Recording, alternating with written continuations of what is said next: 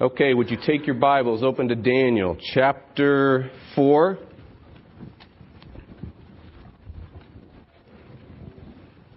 We're going to look at the actual event that the dream in Daniel 4 talks about. Don't worry, this is two sermons in one. I'm going to get us all caught up. We'll be all set.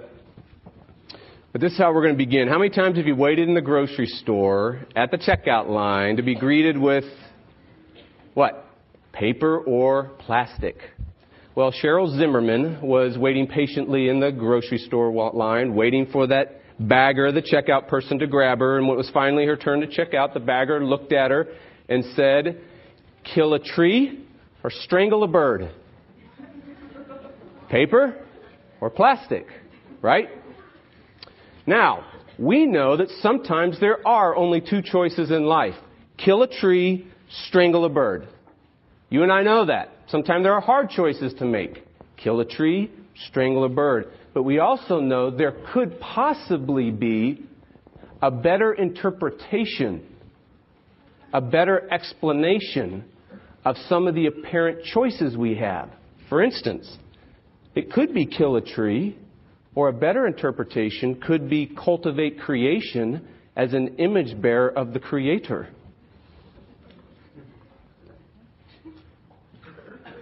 Get my point? In other words, it could be two choices that you've got to make. But it also could be that there's a more appropriate, a better, more accurate interpretation of reality that opens up a whole nother realm of choices that you could make. Right?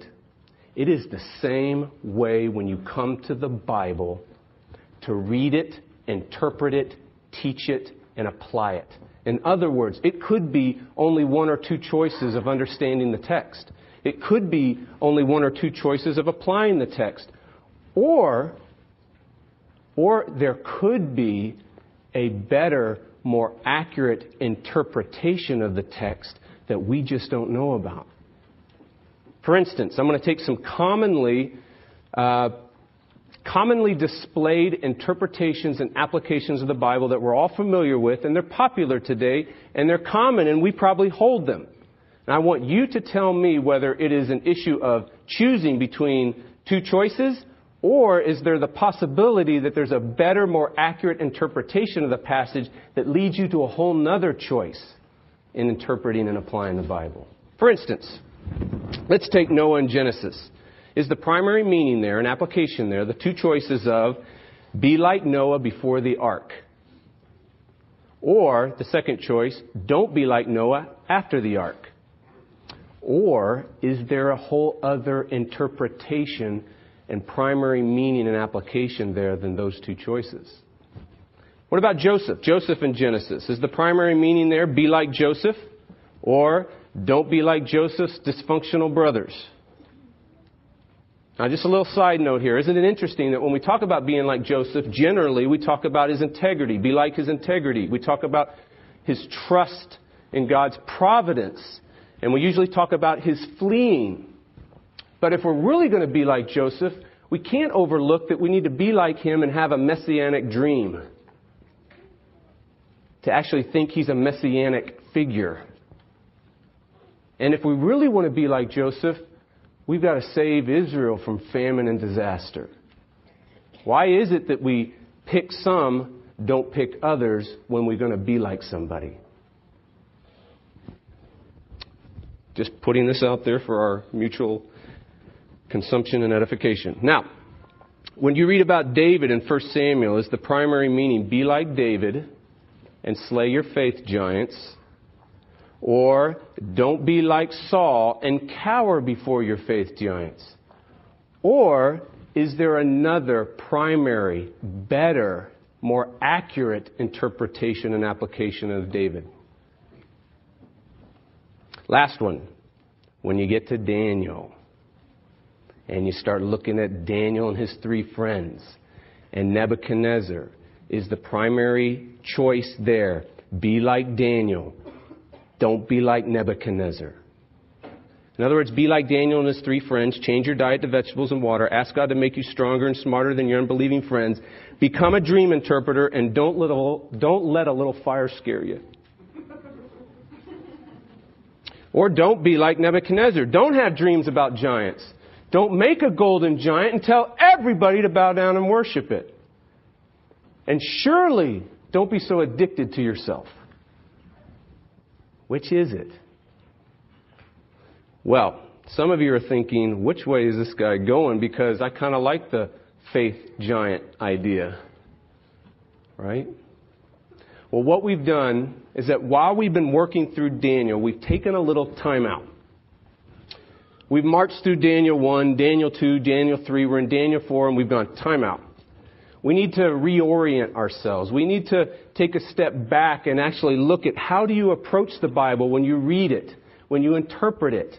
How do you look at characters like Daniel, his three friends, and Nebuchadnezzar in the Bible? So when we get to Daniel 4, what we're doing is I'm wanting us to see that there is a better, more accurate interpretation of the text than the standard fare that's usually given to us today, which is, don't be like so-and-so, be like so-and-so. I'm wanting us to see the glory in the text. Not you and me in the text. Sure, I want us to see ourselves after we've seen the glory.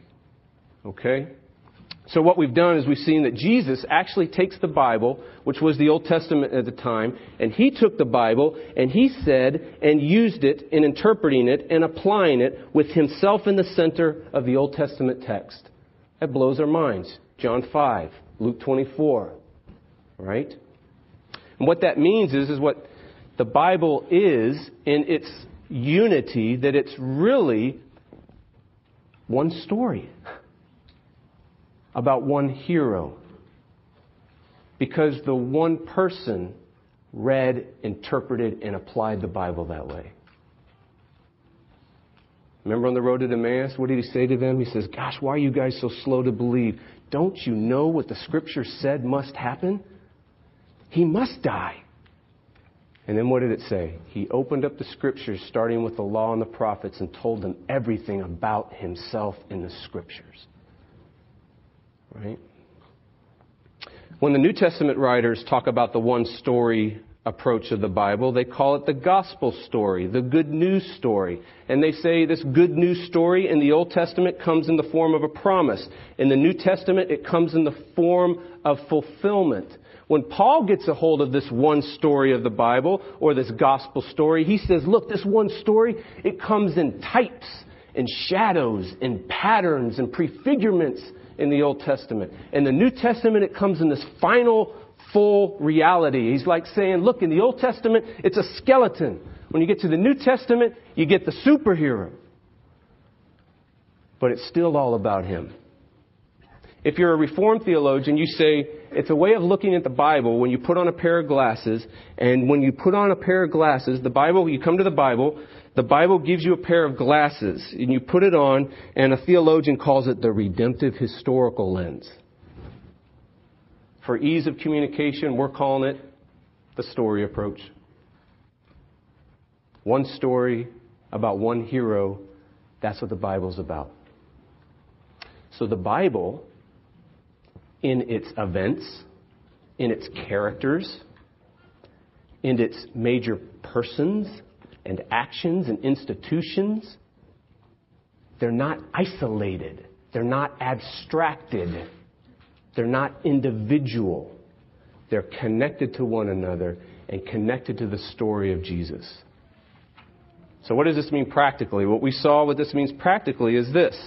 You go from the text, the primary people, the primary places, the primary events, the primary actions, the primary institutions. You take the text, and your first step is towards the storyline of Jesus, not towards you. The first step is towards the storyline of Jesus, then to you, then to me, then to us. Does that make sense? In other words, you don't go from the text to you immediately. If you do, you miss the glory in the text. If you do, you miss the grace in the text, the power in the text, the person in the text. We said this, I'm going to say it again. Those of you who hear it, maybe you can remember it now and use it yourself. If you go from the text to you first, it's like taking one piece and a 10,000-piece puzzle, taking one piece, the part that has the grass at the bottom of a tree, of a whole forest in the middle of a beautiful place, and you've got that one puzzle, and you ignore the big picture of the puzzle, but you got your piece, and you start reading it, interpreting it, teaching about it, and applying it isolatedly. There's a word for you. Apart from the puzzle and the big picture of the puzzle. And so what are you left with? Your own intuition, your own imagination, your own self-centered tendencies. Do you see the difference? This piece has a place in the puzzle. And that's how we need to read our Bibles and teach our Bibles. Because if we only go to Daniel 4 with a piece, we do things like this. We psychoanalyze Nebuchadnezzar. We psychoanalyze each other. You psychoanalyze yourself. You start looking at what happens in this dream and the way he becomes a beast. And you start wondering. I feel like that sometimes. All right? And you psychoanalyze it, and all of a sudden you have all these wonderful principles on mental illness. You do things with error-filled lessons on mental illness. You do things like false teaching on deliverance methods and ministries. In other words, these deliverance teachings that arise today, it's like this. If you do this, if you follow these 5 steps, if you humble yourself, get rid of your pride, then God will move in your life in such a way that He will cure you of your depression, and He will remove the bipolar tendencies that you have, and He will remove the mental suffering that you have.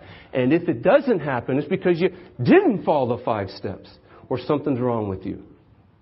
This is the kind of stuff that comes out of going from the text immediately to you, without having the context of the story then go to you.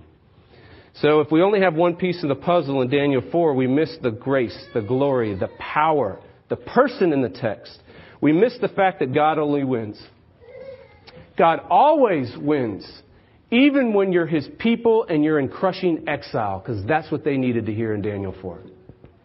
That the primary person that was the instrument in destroying them in Jerusalem, dragging them into Babylon, almost killing some of their 3 best prophets and folks and spiritual people and leaders in Israel, this one is humbled because God always wins.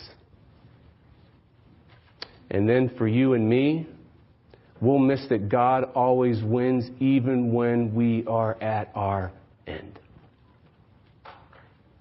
as God's people. Now, some of you have wondered, is there anything that applies to me from a character in a biblical story? I know you've wondered that because you've asked me. And the answer is, of course there is. I mean, we're told in 1 Corinthians 10 that these things happened to some specific Old Testament folks like Israel for an example to them, but as instruction to us. Okay, so there is something in which a character comes to us. We look at the character and we can apply it to us. Well, what is that? Well, that's what's called the fellow fallen worshiper element. In other words, they're fellow sinners just like you and me, and they need the grace of God just like you and me, and that applies every time. Okay? So the link between characters in the Bible and you and me is they are fellow fallen worshipers. But I want you to understand this. The text sometimes leads with a character, leads towards the one story first, not the fellow fallen worshiper first. Sometimes the text leads towards the fellow fallen worshiper element and not towards the one story element. Let me give you a point in case, and then we're going to move on. When the text says in Genesis, Noah was a righteous man, blameless in his generation, the text is leading with the story element there. It's not leading with his fellow fallen worshiper role. We don't have the role that Noah did in saving the world at that time. But the point of Noah being a righteous man and blameless is that God saves the world by the righteousness of one man. Now, that's a type. That's a shadow. That's a prefigurement. That's a foretaste and a forecast of the righteous one who saves the world by his righteousness. Now, after the ark, Noah gets drunk and gets involved in deep immorality that I'm embarrassed to say in front of you. We are safe to say that it's not leading that text to the story element, but to the fellow fallen worshiper element. Do you see how this is working, y'all? We're going to keep going, and as we keep going, you'll get it more and more. Today and next week, we're going to deal with the fellow fallen worshiper element of Nebuchadnezzar. Now remember, the primary leading of Nebuchadnezzar is we're not like him. We're not a Babylonian king. We're not an instrument that God uses to destroy the typological kingdom of God in Israel. We don't do that. We're not referred to in the New Testament that our kingdom, Babylon, is a beast that typifies and symbolizes all beast-like state governments that seek to terrorize and destroy God's people. We're not like that, unless we're the president or a dictator.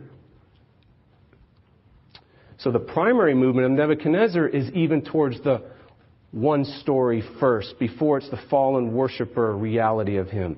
But there is a fallen worshiper reality, and we've got two sermons that we're going to do to prove it. Are you with me? Now we're all caught up. That was just the introduction. That was just getting us back on track after a couple of weeks of being gone and eating lots of food and visiting relatives and having fun. And now we got to get some more mental sweat and jump back into Daniel chapter 4. So there is a lot of Nebuchadnezzar in all of us. Please stand for the reading of God's word. Daniel 4:28 to the end. All this came upon King Nebuchadnezzar. Now remember, there's dreams. He has a dream. He can't interpret it. Daniel interprets it. Now here's the fulfillment of the dream. All this came upon King Nebuchadnezzar. At the end of 12 months, he was walking on the roof of the royal palace of Babylon. The king answered and said, "Is not this great Babylon, which I have built by my mighty power, as a royal residence and for the glory of my majesty?" I mean, even as I say that, I just want to step away from him, because I don't want to get toasted like he might get toasted. Well, while the words were still in the king's mouth, there fell a voice from heaven, "O King Nebuchadnezzar, to you it is spoken. The kingdom has departed from you. It shall be driven from you. Shall be driven from among men. Your dwelling shall be with the beasts of the field. You shall be made to eat grass like an ox.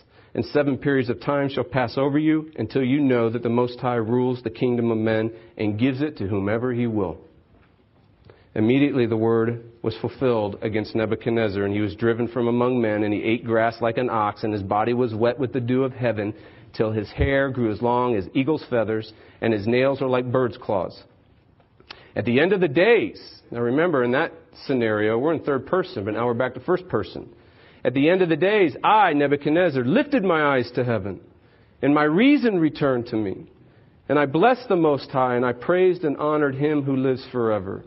For his dominion is an everlasting dominion. His kingdom endures from generation to generation. All the inhabitants of the earth are accounted as nothing. And he does according to his will among the host of heaven and among the inhabitants of the earth. And no one can stay his hand or say to him, "What have you done?" Now remember, a king in this ancient world, no one ever said that to a king.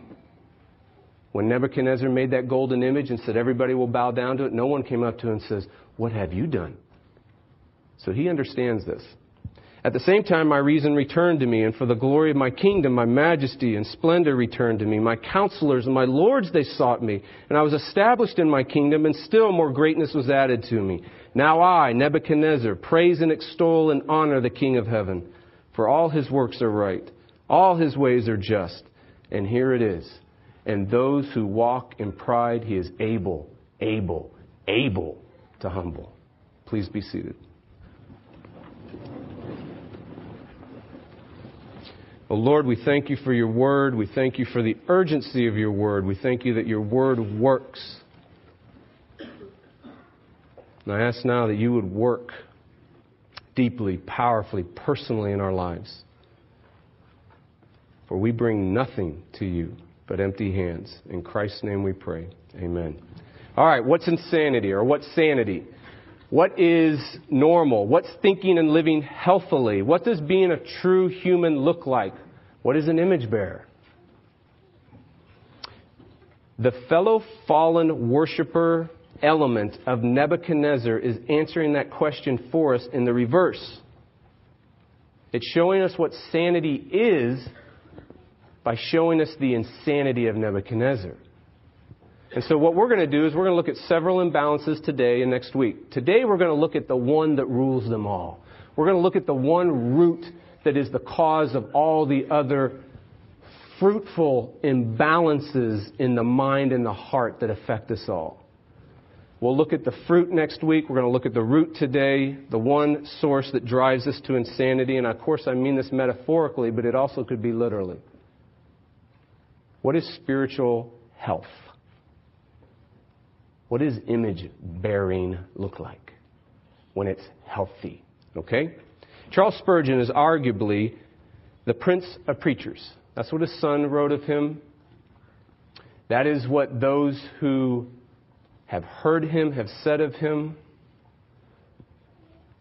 I mean, just to give you an idea, can you imagine? I mean, what, you know, here you go. You get the inside look at your pastor. What I would give to have a voice that could preach to 25,000 people without a sound system.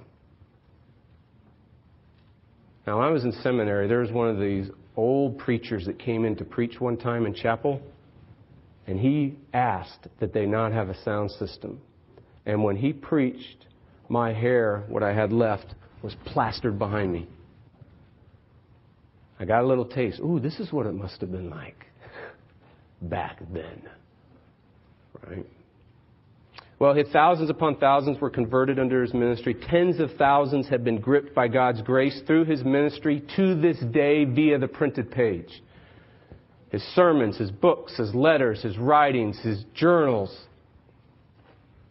God has used into thousands of people's lives. Well, while he was preaching to his congregation a sermon entitled The Power of the Holy Spirit, this is what he said. I hope that my will is managed by divine grace. But I am afraid my imagination is not at times. Those who have a fair share of imagination know what a difficult thing it is to control. You cannot restrain it. My imagination has taken me down to the vilest kennels and sewers of the earth. It has given me thoughts so dreadful that while I could not avoid them, yet I was thoroughly horrified by them.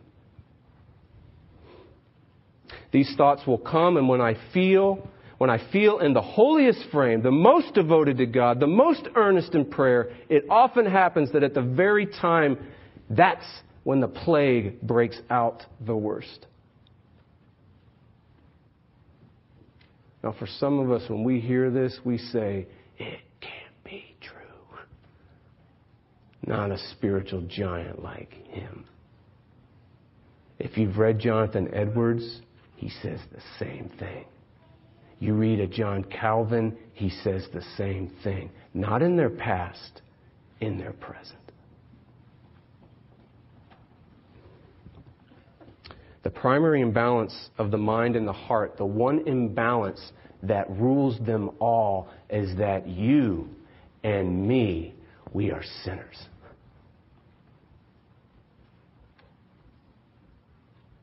We don't just lie, lust, and lack love. We don't just think badly, feel badly, desire badly, speak badly, act badly. We don't just do sinful things. We are sinful. You are a sinner. You have a living, breathing, bullying, dominating, unrelenting, universally holding, twisted power within you. A power that is so twisted and a power that's so great. It's described in the Scriptures as a power that reigns, a power that rules, a power that lords over you, all disobedience, all distorted desires. It seeks out your destruction and ultimately will kill you. That's the way the Scripture talks about it. It's a power, a twisted power in you that's so fixed in you, it's so pressed into you, it's so much a part of the very fiber of you that the Scripture actually calls it a nature. A corrupt nature that infects and corrupts and poisons and stains the very faculty of your thinking and your mind, the very faculties of your feeling and your emotions and your desires, your speaking, your actions. It taints, it stains everything you touch. So it's not only a twisted power, according to the Scriptures, it's not only a corrupt nature within you, but it's so fixed, it's so certain, it's so unavoidable that the Scripture calls it a law within. Now, this is not referring to, within you and me, we have this barcode and this list that barks orders at us. Don't do this, do this. It's meaning that it's so in you, it's so certain. It's like gravity. It's like the sun rising and setting. It's more certain than 2 + 2 is 4. It's so real. It's so pushed in. It's so unavoidable in you that it's more real than gravity. It's more real than math. It's more real than any law. It's fixed. Now,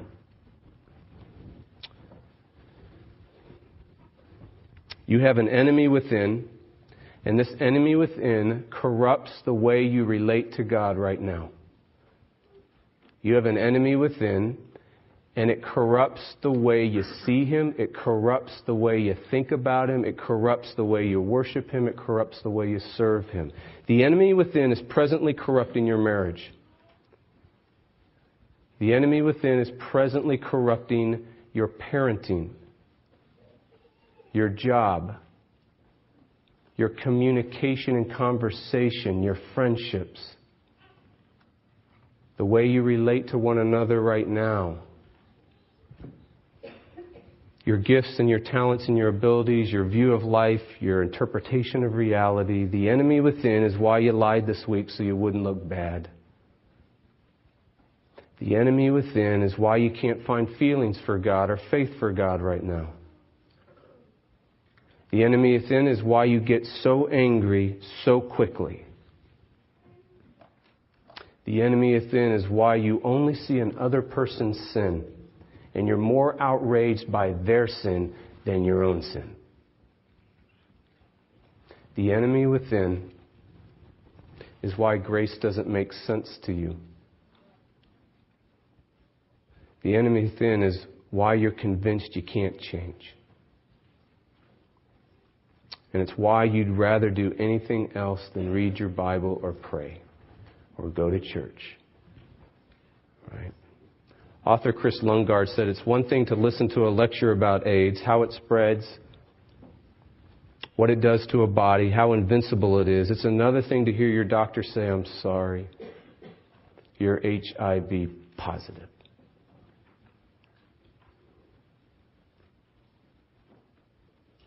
It's one thing to listen to a sermon about sin and hear him wax about its twisted power and wax and wane about its corrupt nature and its law-like certainty. But it's another thing to be deeply aware, to be desperately aware, to be helplessly aware that you're a sinner who sins.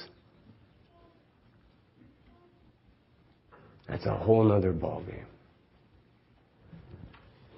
Nebuchadnezzar's fellow fallen worshiper linked to us in this passage is found in verses 11 through 12, particularly verse 15. What's the link? Well, 11 and 12, if you read it real quick with me. 11 and 12, you find a strange borrowed image from an ancient time ago. If you look at 11, the tree grew and became strong, and its top reached to heaven, and it was visible to the ends of the earth. This is a cosmic tree. A a tree that unites heaven and earth. You keep reading in 12, its leaves were beautiful and its fruit abundant, and in it was food for all. The beasts of the field found shade under it. The birds of the heaven lived in its branches, and all flesh was fed by it. Then you go down to verse 15. But leave the stump of its root in the earth, bound with a band of iron and bronze, amid the tender grass of the field. Let him be wet with the dew of heaven. Let his food, his portion, be with the beasts in the grass or the plants of the earth. The link between Nebuchadnezzar as a fellow fallen worshiper and you and me, the link is found here in borrowed images from the tree of life in the garden and a borrowed image from God's judgment on Adam's sin. In other words, when God judges Adam's sin in 3:18, don't go there in Genesis, he says, you shall eat. He's judging them. The sin's occurred, he's come to them, and this is what he says to Adam.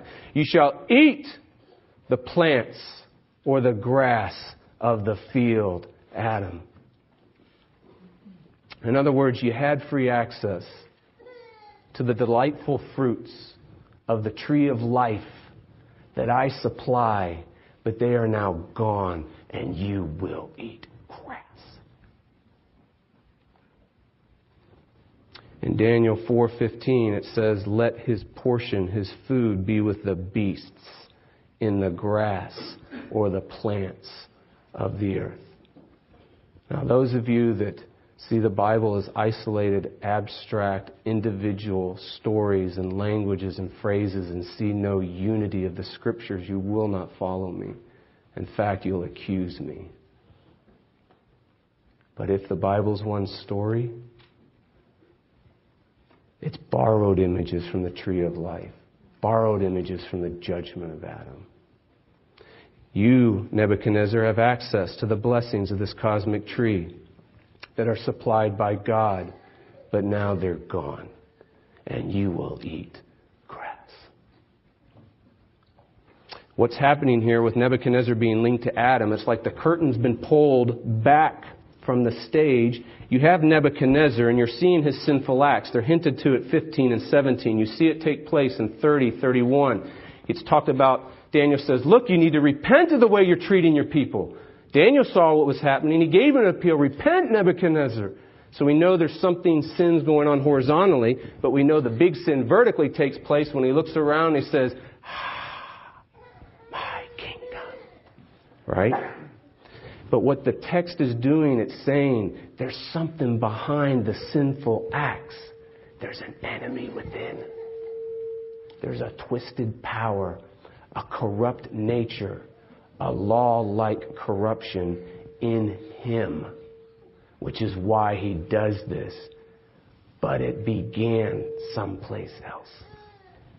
It came into the world someplace else.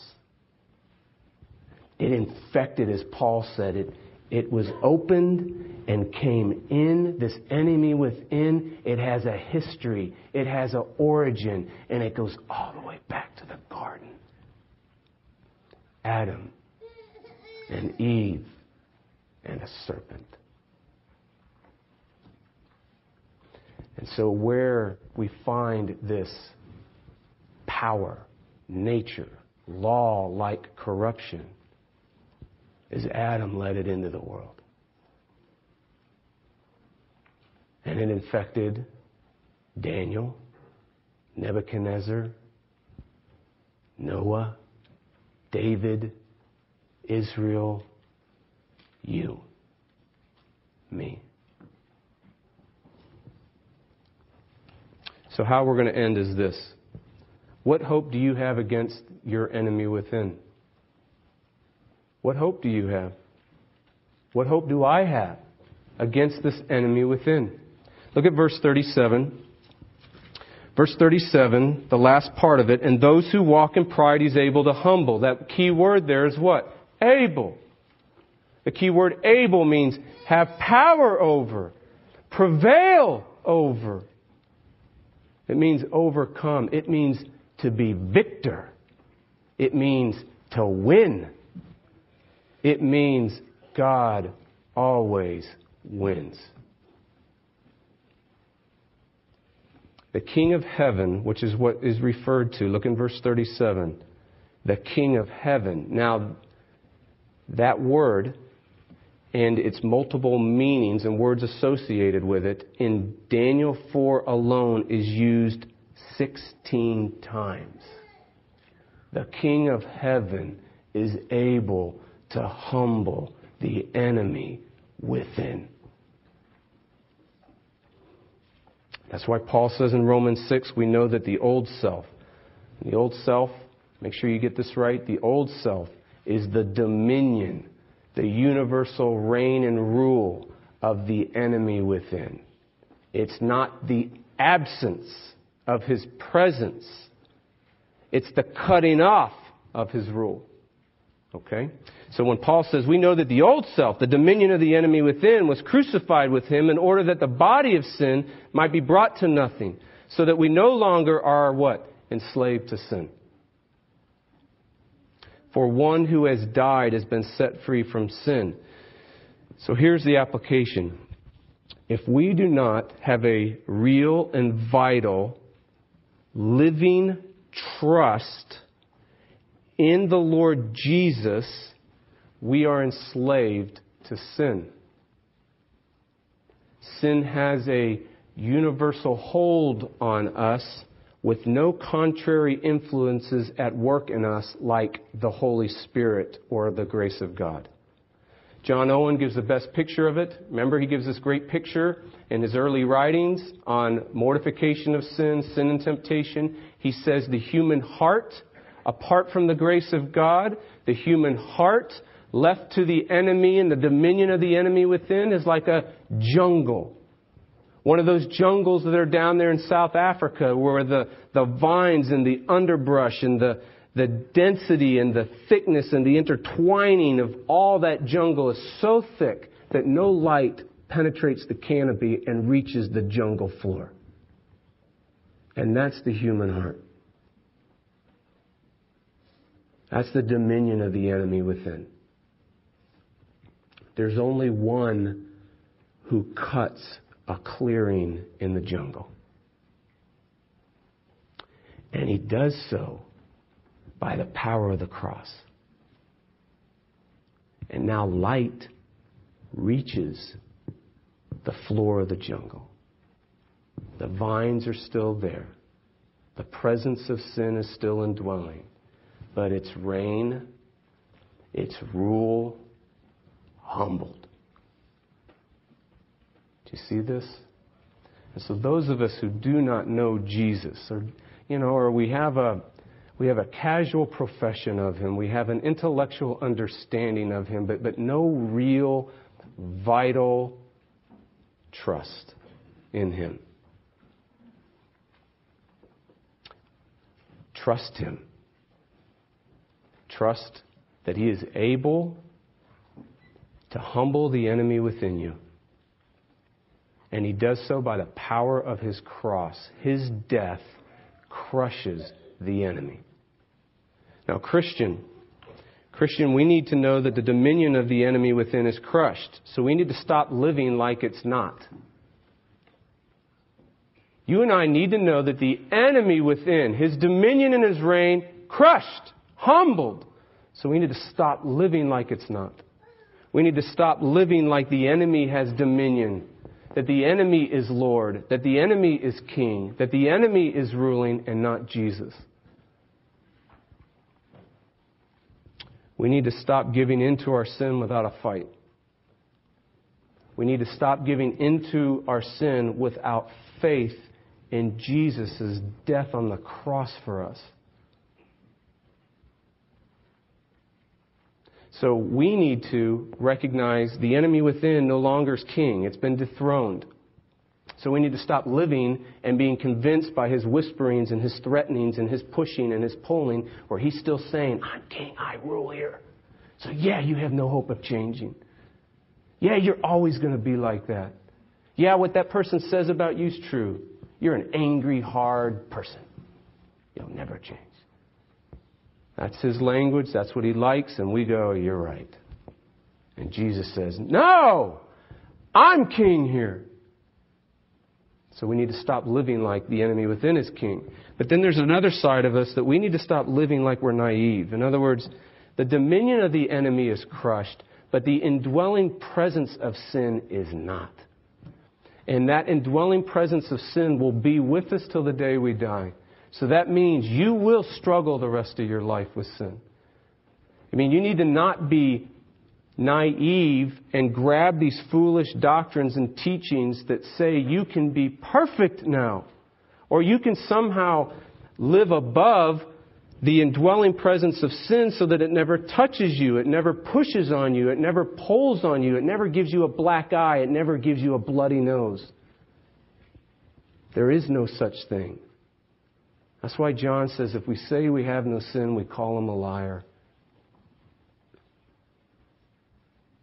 We need to have a gutsy grace look at sin. It will be with you to the day you die. So fight it. Fight it with faith in the Savior. Okay? And we need to put aside all foolish notions that we pretend we're better than we are. This is what happens when you have a low view of sin that's still in you. You start pretending you're better than you are. I do this. You do this. I do this with my wife. Did you just lie, Jeff? Oh, no. I would never lie. I'm a pastor, honey. But yeah, I just lied right through my teeth because I didn't want to look bad. Do you do that? Or do you not do that? No, I know you do that. The Bible tells me you do that. So we need to stop pretending we're better than we are. We need to stop pretending we're better than others. We need to not be shocked at other Christians' sin. We need to be an unshockable community. We don't coddle sin. We don't cherish sin. We don't treat it like it's our friend. We treat it like it's an enemy, but we're not shocked that it is plaguing our brothers and sisters and plaguing our own heart. We're not shocked at that.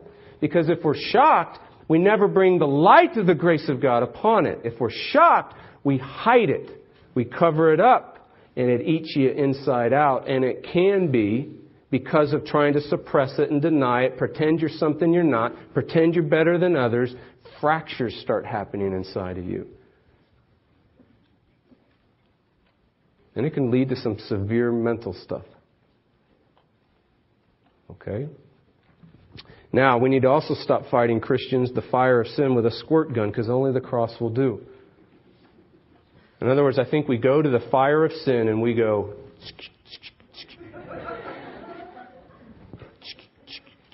That's what we do. We get out our list. You know, we get out our code. We get out our principles. We get out our applications. We get out our how-tos. We get out our discipline. We get out our willpower. But only the cross will do. And the cross comes in and crushes it. And the cross comes in. I mean, don't miss what's being said here. Nebuchadnezzar's words, he is able to humble. That means trust in the cross anew. That means right now. He's able right now to humble you. He's able to humble the sin you struggle with. He's able right now, if you're not a believer, to humble the enemy within by crushing the dominion for all time. And now you're on a level playing field with the grace of God, fighting your eternal enemy until he takes you into glory. But while you fight, you trust in the cross anew in real time in your struggle with sin. Get rid of your squirt guns. Your squirt guns won't do it. Keeping the law won't do it. It will only inflame the fire. Only the cross will crush it. Okay? Now, Napoleon saw many dead on the battlefield. You can imagine. And he makes a statement that will make many of you, I don't know. But if you put yourself in his shoes and walk where he walked, I think you'll understand what he's saying. He said, the corpse of an enemy always smells sweet. Brothers and sisters, the corpse of your enemy within always smells sweet. And only the cross does it.